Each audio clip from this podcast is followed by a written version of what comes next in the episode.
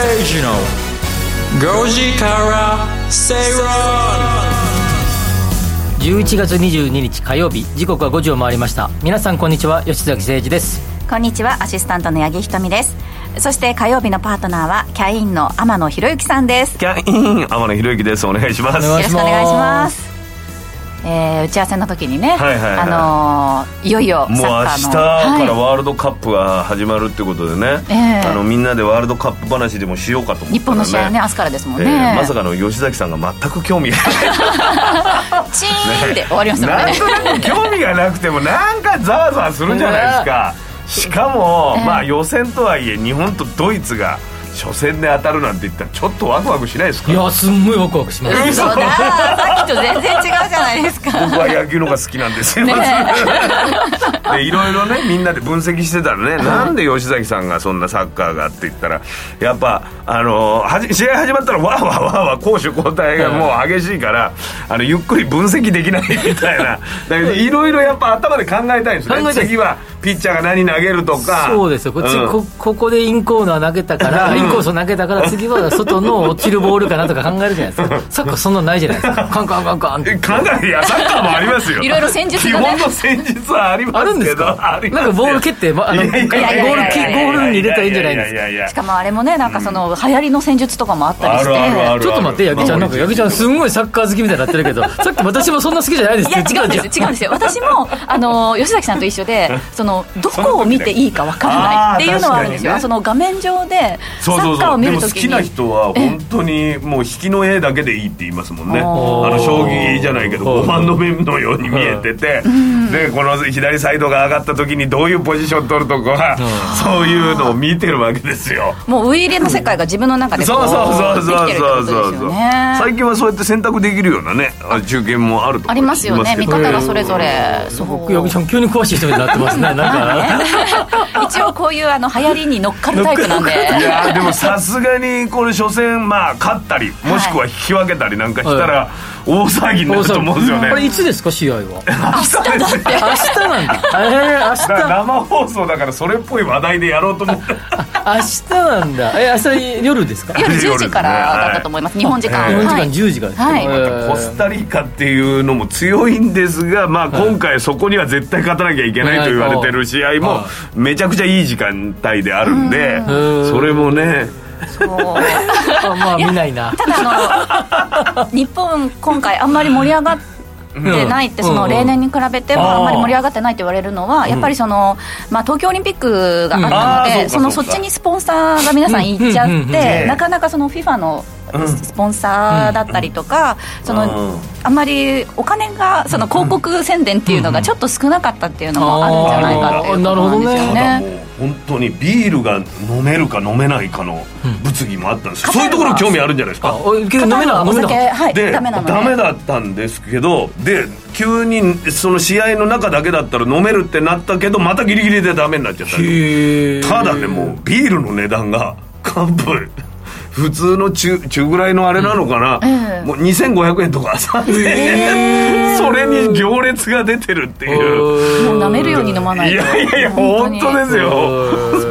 だからねその物価とかはすごいことになってんじゃないですかね、そうです向こうは。ねチケットもすごい高いんでしょういやそうなんですよね。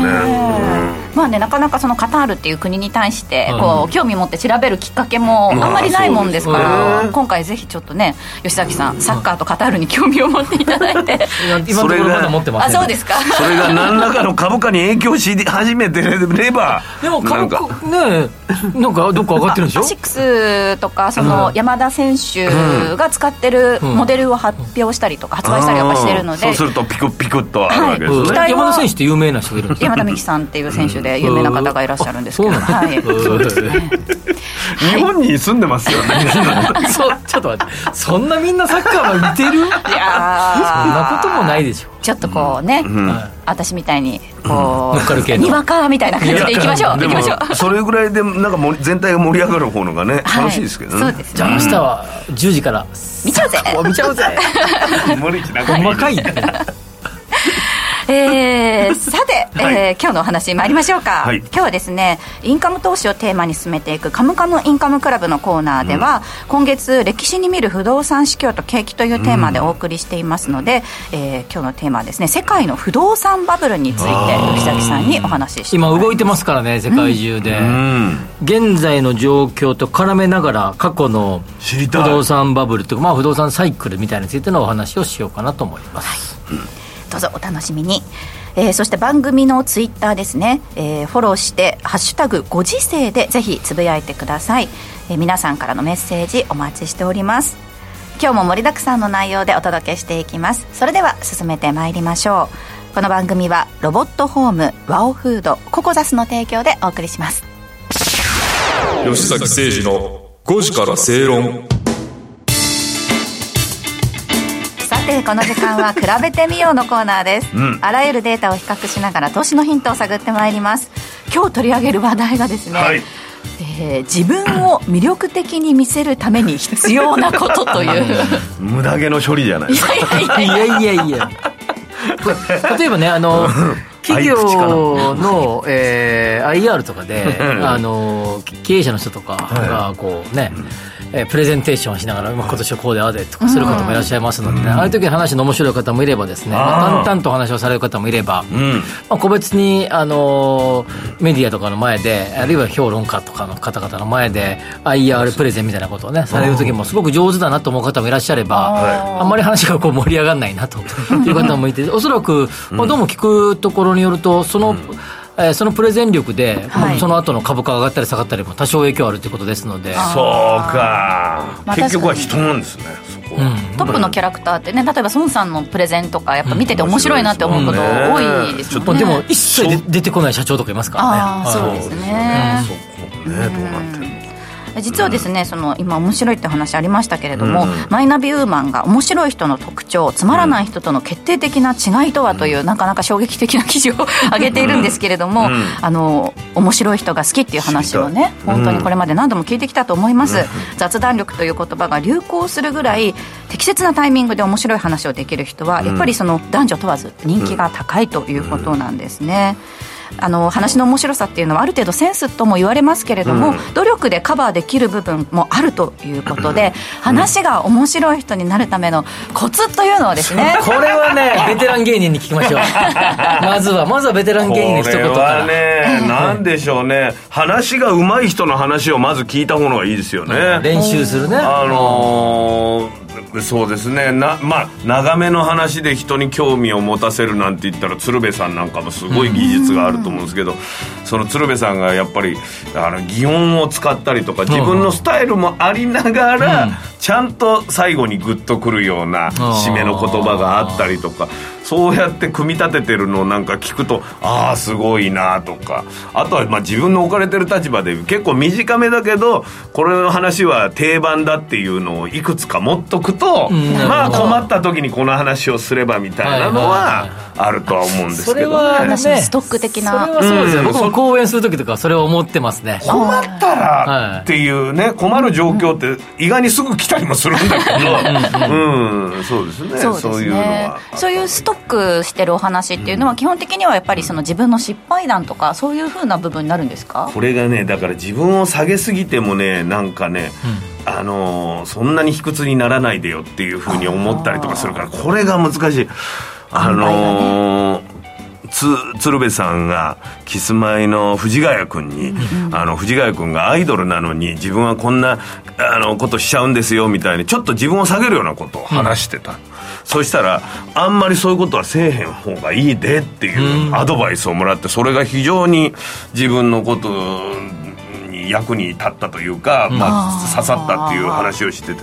確かにねそればっかりやってるとなかなかあのそれが楽な感じになっちゃって、自分がとりあえず下手に出てればっていうような話が中心になっちゃうっていうところはありますけどね、うん。あ今日何の話ですか？結構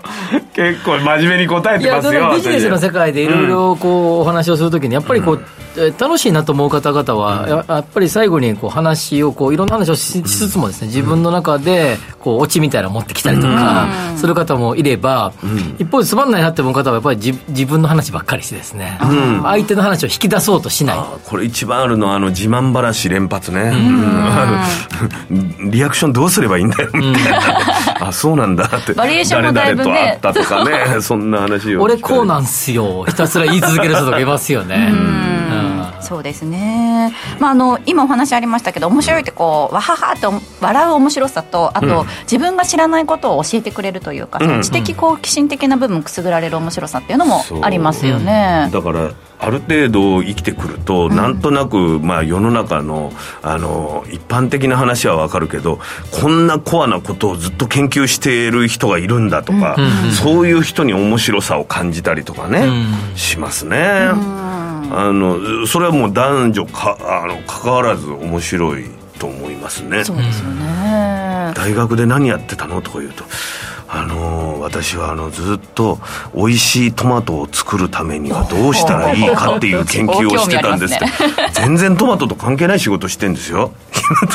大学ではずっとそれを研究してたとか言うとええー、ってなってねやっぱ興味を引く。まあ面白いイコール相手が興味を持つというかそういう部分もありますからね,、うん、趣があるってことですからね大学の研究でいうと僕のあの妹は大学で教えてる仕事をしてるんですけど、はい、あの世界中に散らばった あのこ古文書 なんとかかんとかの娘が書いたって書いてあれが世界のどの博物館にあるかみたいな研究をしてるんですけどへえすごいドラクエの石板集めるみたいな感じ そうそうそうそうそうそう。組み合わせ組み合わせ。これここが確かにせ、えー、日本であの時245個あるはずなんでそれがあの博物館にあってここがあってとかやってて宝探し。はい、やってるんですけど、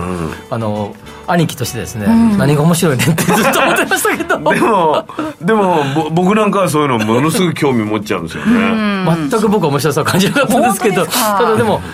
あのやっぱりそういうなんていうかなやっぱりこうもうめちゃくちゃニッチなことをね、すごい突き詰めていくっていうのは一つありますよね。そうですね。ただこう会話が弾んでいくかどうかってやっぱり聞く側の態度、まあ、自分が話をする方もそうですけど聞く側もかなり、あの影響があると思うんですけれども、傾聴力っていうふうに聞く力っていうのも最近大事ビジネスパーソンの中で大事だなっていうふうに言われ始めてますけど、本も書いてらっしゃる方もいますしね、まあ、ビジネスの世界の中でやっぱりこう人との対話例えば上司と部下との対話あるいは同僚との対話先輩と後輩との対話の中でやっぱり一番最近やっぱり昔から言われてるのは共感力。ああそうだよねみたいな感じとか、あるいはもう単純にうなずくっていうのもまあ共感ですよね。いやもう最近の言葉でよく聞くのはおっしゃる通り。おっしゃる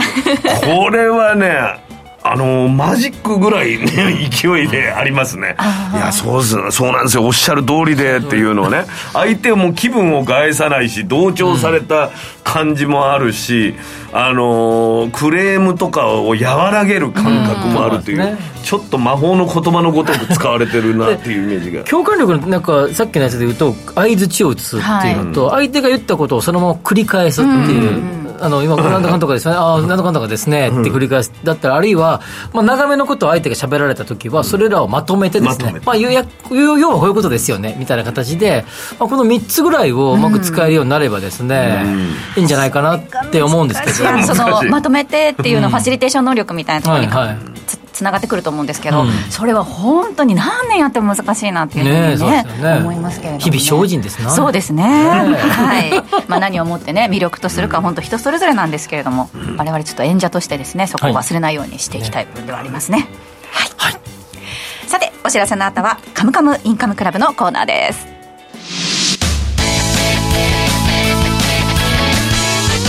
吉坂誠二の5時から正論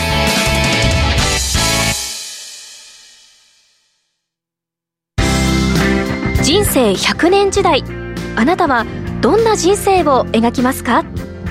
お金に困らない人生にしたいやりがいのある仕事に就きたいお気に入りの間取りの家に住みたいあなたの描く理想の人生をココザスが幅広くサポートします。さまざまな資格を持った専門家がお金仕事住まいについて無料でアドバイス。一緒に豊かでワクワク生きる未来を作りましょう。詳しくは番組ウェブサイト右側のバナーからココザスホームページをチェック。ここでお知らせです。電話でラジオ日経の放送を聞けるラジオ日経テレドームサービスが12月31日でサービス終了となります。今後は引き続きラジコなどで放送をお楽しみください。以上ラジオ日経からのお知らせでした。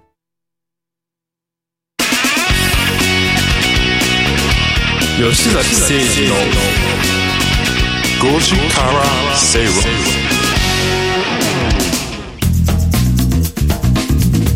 日経吉崎誠二の5時から正論をお送りしています。この時間はカムカムインカムクラブのコーナーですこのコーナーは資産形成に重要なインカム投資をテーマに不動産や株式投資など投資商品の情報やニュースご紹介してまいります。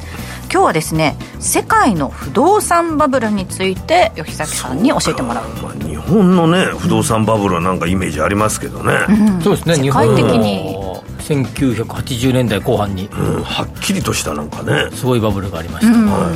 あ、世界的に見ればですね、まあ、いろんなところが、まあ、時々バブルが起こってと起きてるんですね。起きているです、まあ、最近でいうと中国がですね、うん、えー、ここ15年ぐらいずっと上がってきてましたが。下がる下がるって言われ続けてずっと上がってますもんね。でしたが2020年ぐらいから、うん、秋ぐらいからこう傾き始めて、これがもうちょっと傾いたら完全にバブル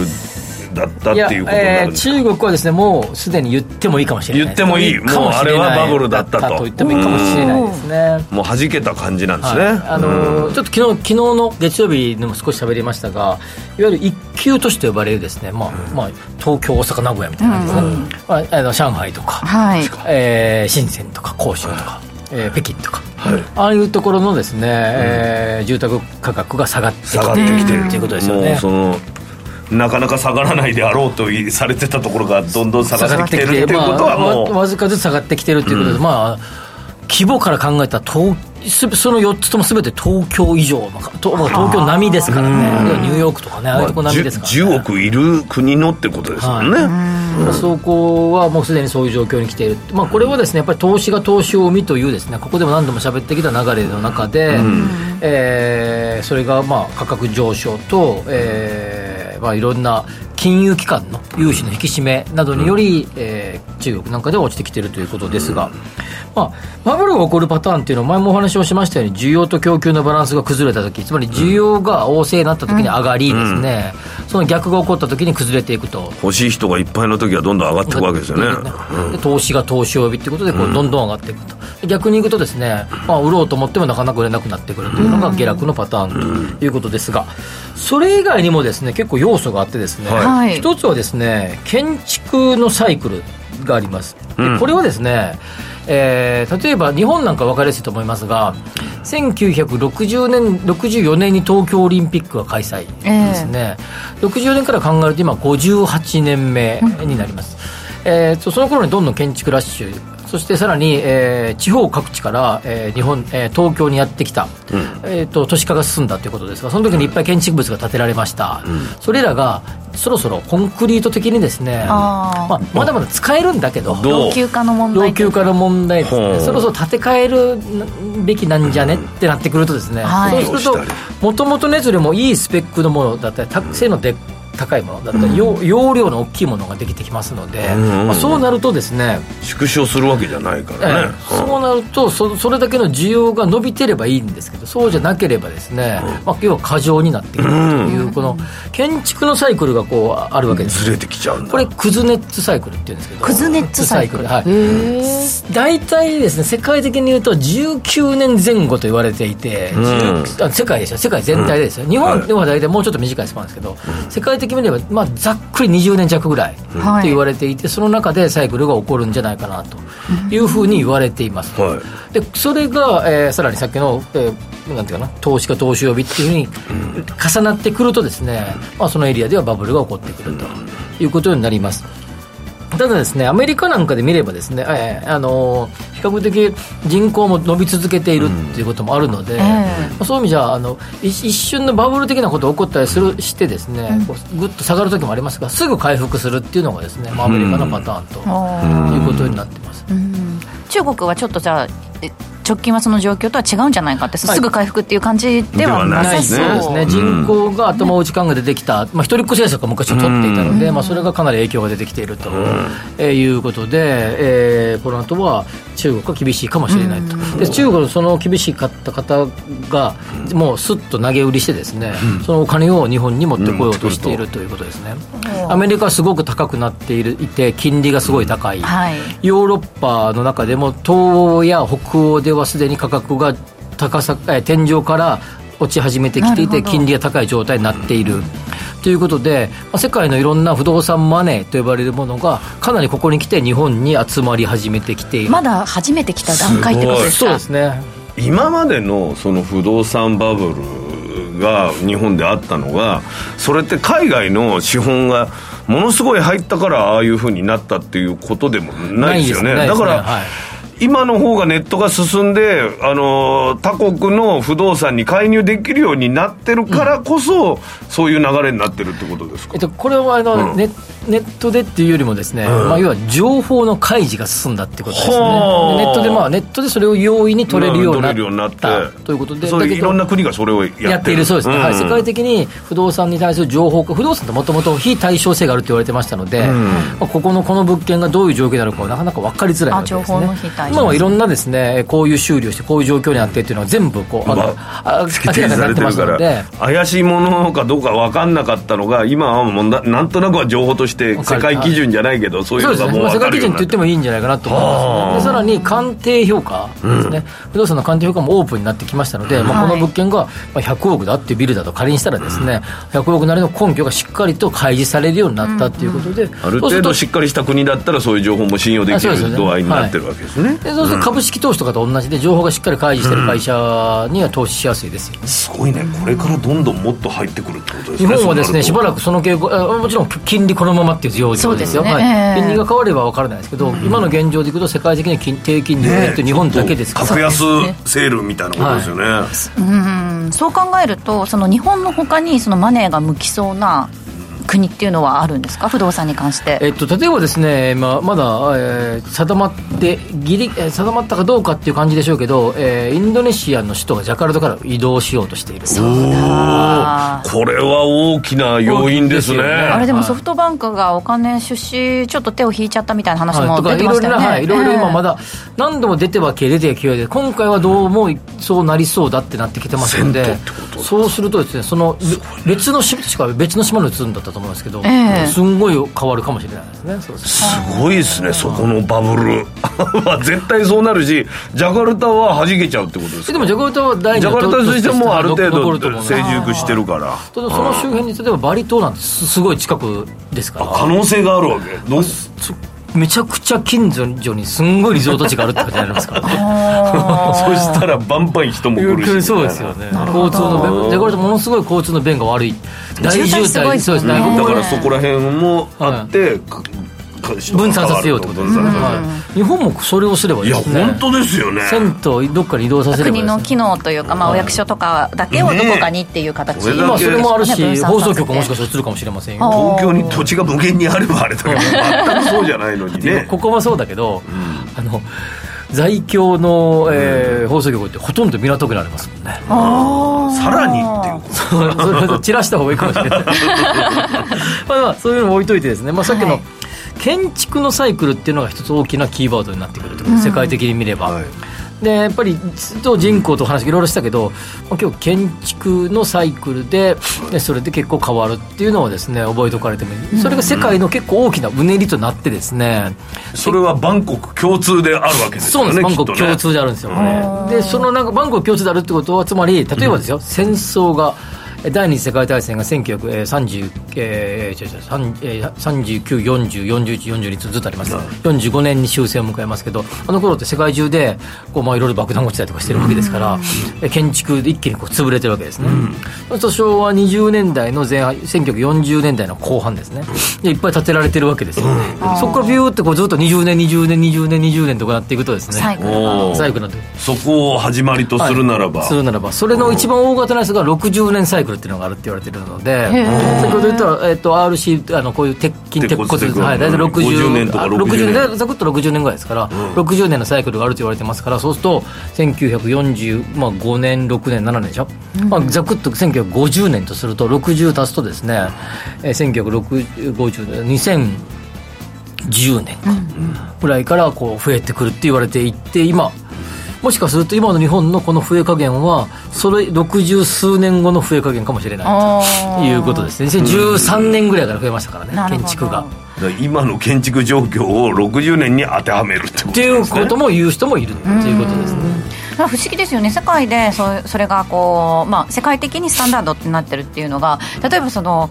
えっと、ヨーロッパとかでは古いお家とか多いじゃないですか。価値がねそう価値が上がっていくみたいな。うん。だけど、まあ、日本はそうじゃなくてっていうので。いやいやとは言ってもですね、メンテナンスそう別に建築っていうのは潰して建て替えるだけは建築じゃありませんから、あースケルトンにしてですね、ん。大方こう全面骨組みだけは。骨組みだけはそのままでも変えるとこもいっぱいありますし、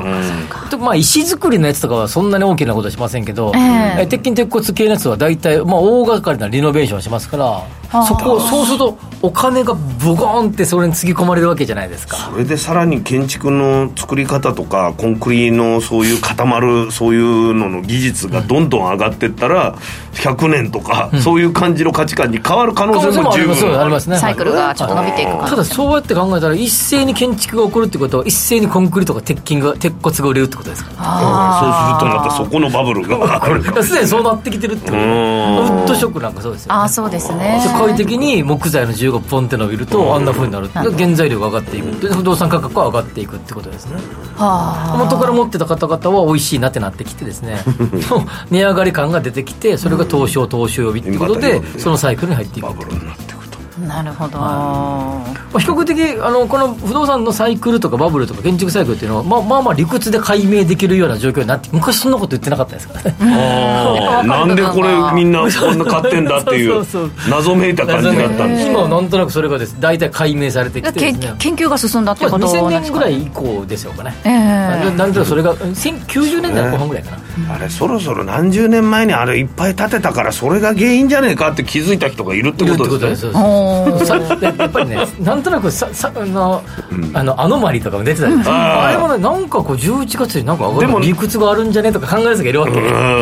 うん。それをザーってデータを紐解いていったらあこういう理屈かみたいな感じになってきてるんじゃないかなとああだから科学的に解明できることがだんだん増えてくる可能性がある。だから AI とかが本当にどんどん研究で進んだらこういうことで実はこうなってんですようん。みたいなことが解明されることが増えてくる。そういうことです。ね例えばね日本で見ても地価の動きがどういうふうに連動していくのかっていうデータもあって例えば福岡がこんだけ上がってきたら次どこがこう上がりそうかっていうデータもあってですね。どこを基準にするかは。もうそれぞれでしょうけど、その周辺の街が今度はうん上がってくるとか。もちろんこれヒストリカルデータでしか見ないので、ええ。突発的にねなんかさっきの急にとあの首都が移転するとかもう全然データあり高ませんから、速道路ができたとか新幹線が通ったとかってなるとまたちょっとイレギュラーになるかもしれない。ですけどとかもねまた随分変わるんですね、そういういや要素でリリニアはですね20 2027年予定ですが今のところは伸びるかもしれない。静岡で。止まってますよね。やっぱり一応予定ですが、しかしながらそうなるとですねまた不動産のサイクルが変わってくる可能性もあるということですね、ね面白い。奥が深いですね。ねはい。解明されてくると、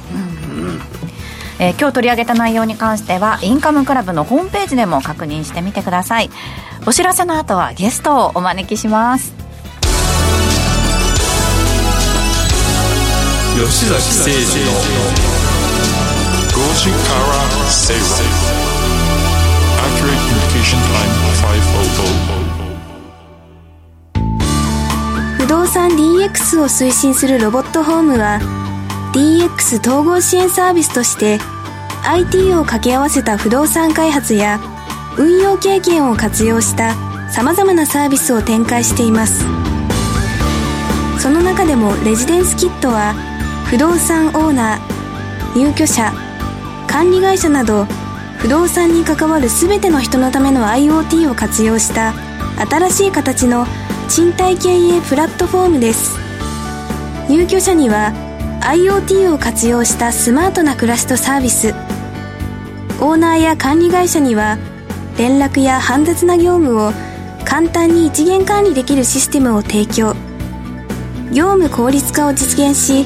不動産経営の自動化に取り組んでいます。住まいのテクノロジーで世界を変える。ロボットホーム。ワオフードのプレミアムなコールドプレスジュース。オーストラリア産のオレンジを現地で加工。低温輸送でみずみずしさはそのまま。絞りたてのようなすっきりとした味わいです。飲み終わったらそのままゴミ箱へ。ラベルもリサイクルできるので剥がす手間はかかりません。冷蔵庫にあると嬉しいこの一本。地球と体が喜ぶ未来をつくる。バオフード。お聞きの放送はラジオ日経です。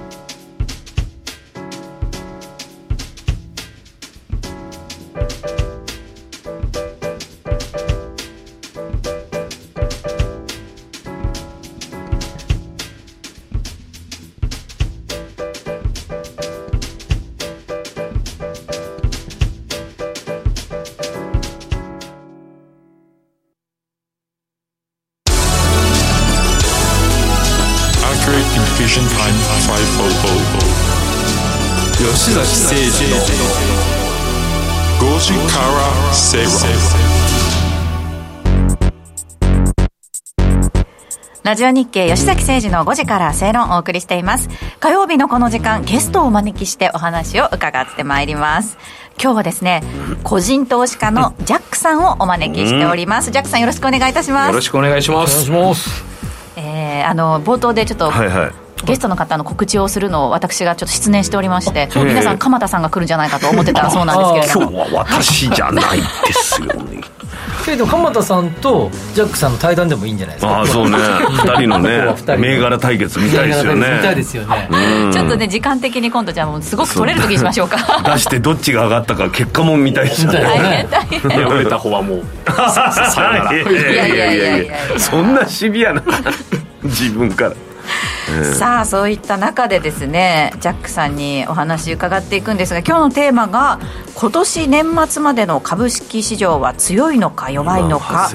12月の銘柄を中心に、まあ、IPO 投資なども関してもね、じっくりとお話を伺っていきたいと思うんですが、いかがでしょうか？そうですね。あのまあね本当に強いのか弱いのか分かれば多分この場にいないっていうのはまあまあそれはあのセオリーとしてあるんですけど それ言っちゃうと 円ぐらいですか今。はいそうです、ね、ただあのまあ、例年ね大体ショックっていうのがこう暴落が9月10月とかにあって、やっぱり年末はご祝儀とかあってちょろちょろっとやっぱり少し強くなってくるのかなっていうところありますね。なんかねやっぱりこうそうあってほしいですよ、ね、そう,、まあ、そう自分の願望もあると思うんですけど 確かにそのやっぱり何かこう世界的に何かね、うん、こう事件とかが起こるとあれですけど基本的には少し強めでいくんじゃないのかなというふうに見てます、はい、予想ですけど、はい。なるほど。そういった状況の中でじゃあどんなところに注目しているかと。まあ一つここは例年なんですけど12月ってやっぱ新規上場の IPO の銘柄がやっぱ年末に向けて結構駆け込みもありましてすごい多いんですよ銘柄が。っていう中でその中でまあ取れるのが3つぐらいちょっと考え方があって要は新しくですねあのまだ銘柄はまだ言わないんですけどすみませんあのもったいぶっちゃってなんかそあのやっぱり新しく上場する銘柄を買うためにこう換金をですね、売るんですよ。皆さんやっぱりお金がね,、自宅にあるって人だったらいいんですけど、じゃあこの銘柄買いたいからって言って売る。売るんでそで売られた銘柄であれなんか特に業績悪くないのに、なんか下がってんなとか、そういう換金売りの銘柄なんかをちょっとこう下値でこう拾っていくっていうのは一つ王道があってそこになおかつもうもうここに来ると必ず王道のように言うんですけど例えば12月の株主優待で、こう例えばああいうマクドナルド取らないと子供から文句言われて、あの株主限定のそのアサヒビールなんか取らないと あの奥様方にこうまたそれ詰め寄られたりとかそんな銘柄がなんかあれ？すごい下がってんなって言った時にはもうちょっと買ってみるとかですね。そんなようなところをね一つ。IPO 銘柄っていうのは、はい、その、えーと、未公開株を入れるっていう感じじゃなくて上場した直後、ブックビルディングそうですね。あの当然ねあの IPO 当たれば、うん、それ一番リスクが低いんですけど、はい、なかなか今、なかなか特に人気があるやつとか、はい、初値が上が上がるあの高いっていうのは、うん、なかなか取り当たらないっていうので、逆にこう上場して直後で、そこからあれ？なんかいっぱい上場銘柄があるからいつもの予想よりもちょっと低い初値がついたなとか、そういうところに飛び乗ってたりとか、あとはそのまた2月ぐらいまでこの IPO っていうのしばらくないわけなんですね、ここでやっぱ年末年始なん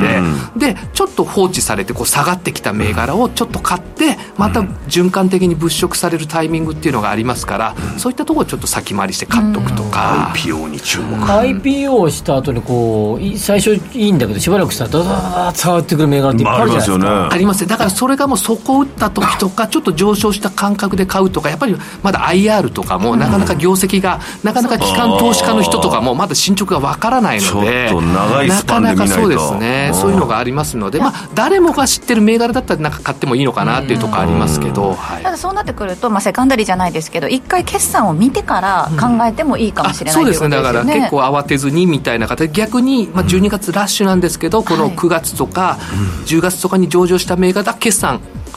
来たなっていうことで、そろそろ再評価されるかなとか、そういった銘柄なんか見ていくっていうのはありますけどね。IPO 銘柄を選ぶときに主幹事って結構見るんですか？やっぱり主幹事そうですね。やっぱ安定してるねほらどことはなかなかねこういう場だと言いにくいところありますけど、ここだとまあ過去の例えばもう今バックデータとかいろいろありますけどここが主幹事やってると、あ比較的初値が高いなとか、ここだとちょっと弱いなとか。結構重視するポイントやっぱ見ますね、あとやっぱりなんかもう自分もミーハーなとこありますけどちょっとなんかカタカナ系とか、ちょっと AI っぽいなんか名前の銘柄の方がなんかこう上がりやすいとか、昔なんかあのちょっとあのもうこんなこと言うとその企業の方から怒られちゃいますけどなんかこうちょっと古めかしい社名みたいなっていうところだとちょっとなんか人気がなかったりとかっていうのもありますので。天野開発とかあとやっぱりなんか需給の問題もあるのでちょっとやっぱ単純に株数がちょっと少ないとか、あとやっぱこれはこの上場これ上場したら買ってみたいなっていうのがやっぱり皆さんの中でも普通に街の中歩いててもあここ上場してないんだとかね。このここだったら上場したら買ってみたいなとかそういった株がやっぱドーンってこうね上がりやすいと思いますね。今回あれ初一番注目はあれ？スカイマーク？そうですね。再上場。おー再上場。そうですね。再上場ですからね。どのくらい売り圧力がねこうあったりとか確かにねスカイマークはひょっとしたらこれ買っとけばなんか株主優待なんかもねこうあるんじゃないかっていうところもありますけどまああと見てるところではあの e スポーツ関連のこれ11月30日に上場するウェルプレイドっていう銘柄あるんですけど。話題になってましたね。そうですね。これそれで今まさしく株主構成でカヤックなんかもその株主にいるのでその株価がバーンと上がってるんですよね。関連でこう見ていくっていうのもありますねその新規上場する中に株主がどんな方がいらっしゃるかとか、そういったところはもう誰もなろうとしているとありますし、あとは12月20日ぐらいに上場するモノアイテクノロジーっていうもう何それっていうのがあるんですけど、なんかその私なんか見ると自分でそ言っちゃって。のそのメタバ自分で選んでんの。そうそうメタバースのプラットフォームでこれすごいんだよジャックさんとか言って。分かんないでその世界とか言ってメタバースどうなんですか？そうそうだからもうわそれ確かにちょっと長いスパンで見ない？とそうそうホームページとか見るとなんかそうバーチャルの世界で入社式とかやってて、確かすごいなこれみたいなっていうのそうねあと話題のどこです。10列ノートそうですね、ノートもです。ね。話題でしたね。話題出てます話ね、やっぱりねね。あとだからその株数が多かったりとか、よくそのベンチャーの売り圧力みたいなのがあったりとかするといいんだけど、なかなか初値が上がらないとか、いろいろさまざまなちょっと条件を整理していくっていうのはやっぱり必要になってくるんですけどね。なるほど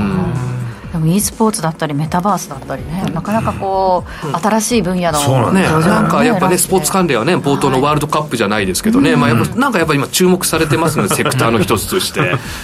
でもあのメルカリが上がった時もそうだけどこうノートとかそうあの C2C 系のビジネスっていうのはやっぱりこう、ねあ新しい領域として注目を結構浴びてると思うんですけど。そうですね、まあ、だからあとはそこでどこでエントリーするかっていうのが、うんあね。でまああと何回も言ってるんですけどやっぱ1回で入れるんじゃなくてやっぱあやっぱりねこう下がることを想定しながら2回3回買っててそれでも下がっちゃったらちょっと見極めが悪かったのかって言ってこうロスカットしてまたちょっと2月から頑張ろうとか1月から頑張ろうとかですね。そうポジティブに持っていかないと気にはいかない時間の分散そうですね。がそうですね。重要ということですねね、ただね忙しくなるのでその12月って22銘柄でしたっけ、はいはい、20銘柄以上新規上場あるっていうことなので、はいはい、こう1銘柄1銘柄見てくる多分1日に2銘柄とか出てくると思うんですよね。だけでも大変だと思うんですよね、うん、でもその中で絶対キラリと光るスター銘柄みたいなのが出てくると思うんで、うん、そういうのにこうね飛び乗るとかね、うん、そういうのさんどこにそんな時間があるのいや本当そうですよね、ね、夜も忙しいのに。夜も忙しい。どうしてもそっちの方に展開がいっちゃうわ夜が忙しい。いつ見てもう夜は一生懸命もう黒味噌見たりとかさ IR 見たりとかも家でずっとパソコンにらめっこしてますから。もうそうですね。でも確かにあのタイムマネジメントというか時間の使い方ってすごい気になるなと思うんですけど、そう今ねお話しいただいたこの注目 IPO とかっていうのはどういう時に、まあ、やっぱり今本当に SNS とかでもそうなんです。結構まあ有料のサイトもあるんですけどやっぱりそういう例えば IPO ブログとかで検索すると、結構皆さんいろいろやられてる人がこう無料でこうリリースしてるので、まあ、そういった形で何個か見てみて自分であこのサイトいいなとかいうのをまあそのまままあカンニングっていうのを使うとちょっと時間の短縮になりますし、まあ、あとはもう片っ端から企業の IR とかに、まあ、向こうからすれば迷惑かもしれないですけどあのちょっとメールをするとか電話って時間ないですけどメールだとこっちにね出しして後で返信するだけなので、ね、いろいろなことちょっと聞けますのでそういった IR の対応なんかの感触を見るっていうのが、対応がいいか悪いかいいか悪いっていうのはちょっと言い方は、やっぱりこうメールのレスポンスが早い早いとか、全く返事がないとか、いろいろやっぱありますねそこそれをああそうか、これでも IR あごめんなさいあの IPO 銘柄の投資を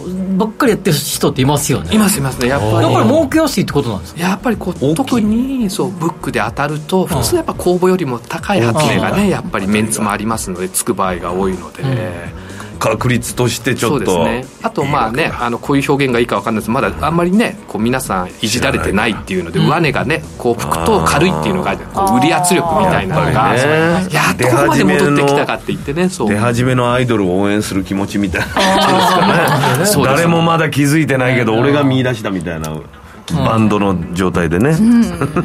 青天井ですもんね。どこまで行くか分かんない道それに乗っちゃった日にはねもうシャンパンでバーンって乾杯できちゃいますすぐ使うんですね。そうですね。早いんだよ結構でもポーンと発電ついてもそこその後スワーって落ちて、そうなんですそこからどどのタイミングで戻ってくるのかなとか、どのどうするべきなのかっていつも思うんですよねあれ。発電でガーンっていったらもう売った方がいいですかすぐ。まあやっぱ私なんか売っちゃいますね。やっぱりね。もうまあ、まあ、次にまた出てくる銘柄もありますので、それこそさっき少し前半お話があったようにで落ち着いて下がったらまたちょっと企業がまた IR とかしてきますので、いろいろ個人投資家の場に出てったりとか。でも発電がついて高いところに売るっていうのはでもブックビルディング当たってないってことは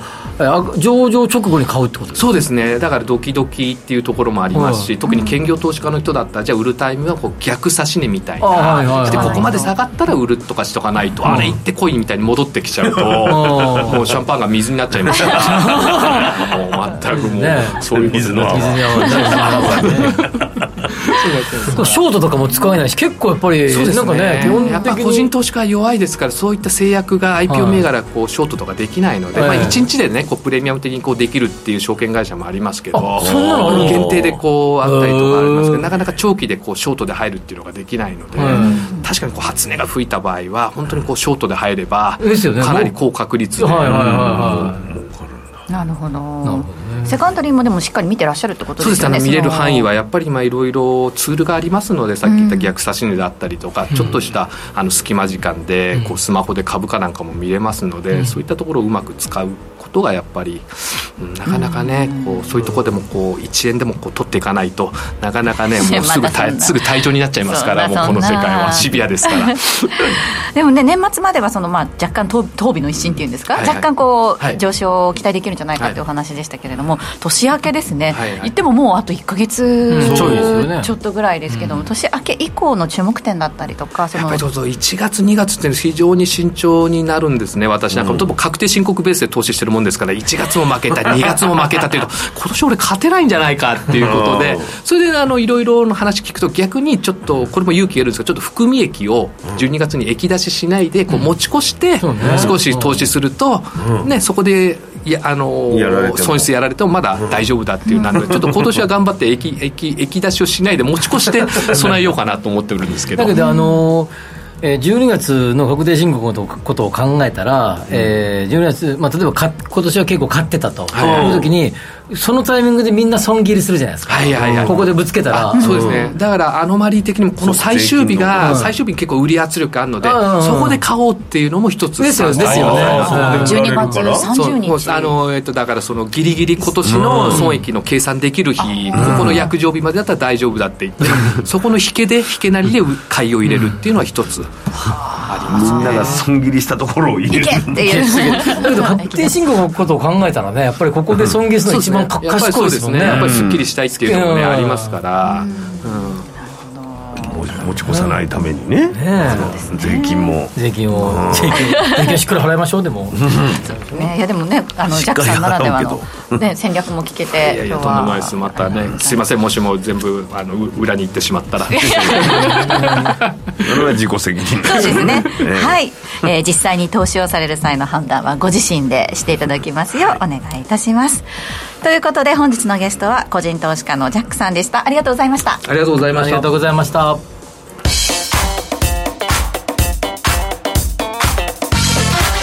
吉崎誠二の5時からスペイロン。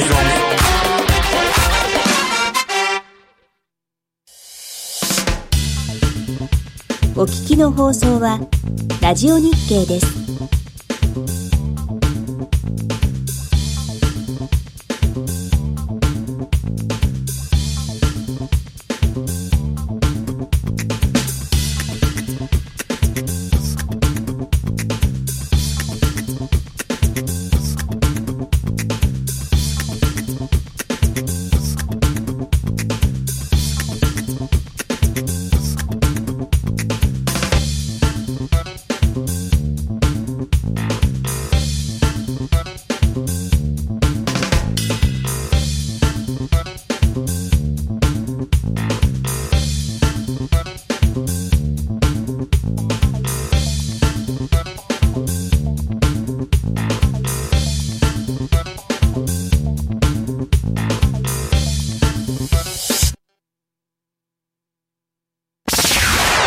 崎誠二の5時から正論。吉崎誠二の5時から正論。あっという間にエンディングが近づいてまいりました。ツイッターでメッセージ頂い。ています。のりすけさんですね、グローバルリートの話が聞ければ嬉しいですというふうにグローバルリートの話は結構いろいろ長いので、えー、水曜日にリートコーナーがありますので、まあ、今週休みですけど、あの次回か次次回か分かりませんが、どっかでグローバルリートのこと取り上げようと思いますので、そこでお話をしようかなと思いますのでノリノリスケさんその回まで持ち越しということで、そうですね。お願いします。はい。ぜひお楽しみになさってください。あとでもさっきの天野さんのやつで、マンション名が出てましたね天野さん天野開発のマンションで。なんかありましたね。何マンション。名えー。と私今見や見つけられないですね。おい。あれですよ。何？俺のマンションメゾンキャイン。メゾンキャイン 新しく建てるとしたらそういった名前にしていただいて。物件メゾンキャイン、うん、どうしようかな。はい。皆さんからのご意見ね。まだまだバレバレじゃん。そうですね。確かに。管理人に渡ししていただいたら、はい、よく働きます。さりげなく。上手そう。コンシェルジュ。そうですね。傾聴と雑談力を発揮します。頑張りますぜひご指名ください ということで今日もね本当に幅広い話題でお届けしてまいりました。この番組はロボットホームバオフードココザスの提供でお送りしました。始まる前はね吉崎さんなんか今日ちょっと疲れ気味っていうお話されてましたけれども喋、うん、ってるうちにどんどん元気になられてそうですか？いつもなんかこうスロースターターなんです 大体大体いつも。だからワールドカップの話だったからスロースターターにいつも以上になっちゃってしまった。これで俺ドイツ勝ったりとか絶対変わってると思う。んだそうですね。来週見見ましたよそうそうそう。本当よ。明日のね日本時間夜10時からということなので、はい、日本代表ぜひ頑張っていただきたいなと、頑張ってほしいですね。はい。頑張ってはほしいそうですよね、はい、吉崎さんがサッカー見るのを私たちも楽しみにしております。はい。えー、ここまでの相手は吉崎誠二と天野博之と八木ひとみでした。明日は祝日ということで、えー、良い一日を皆さんお送りください。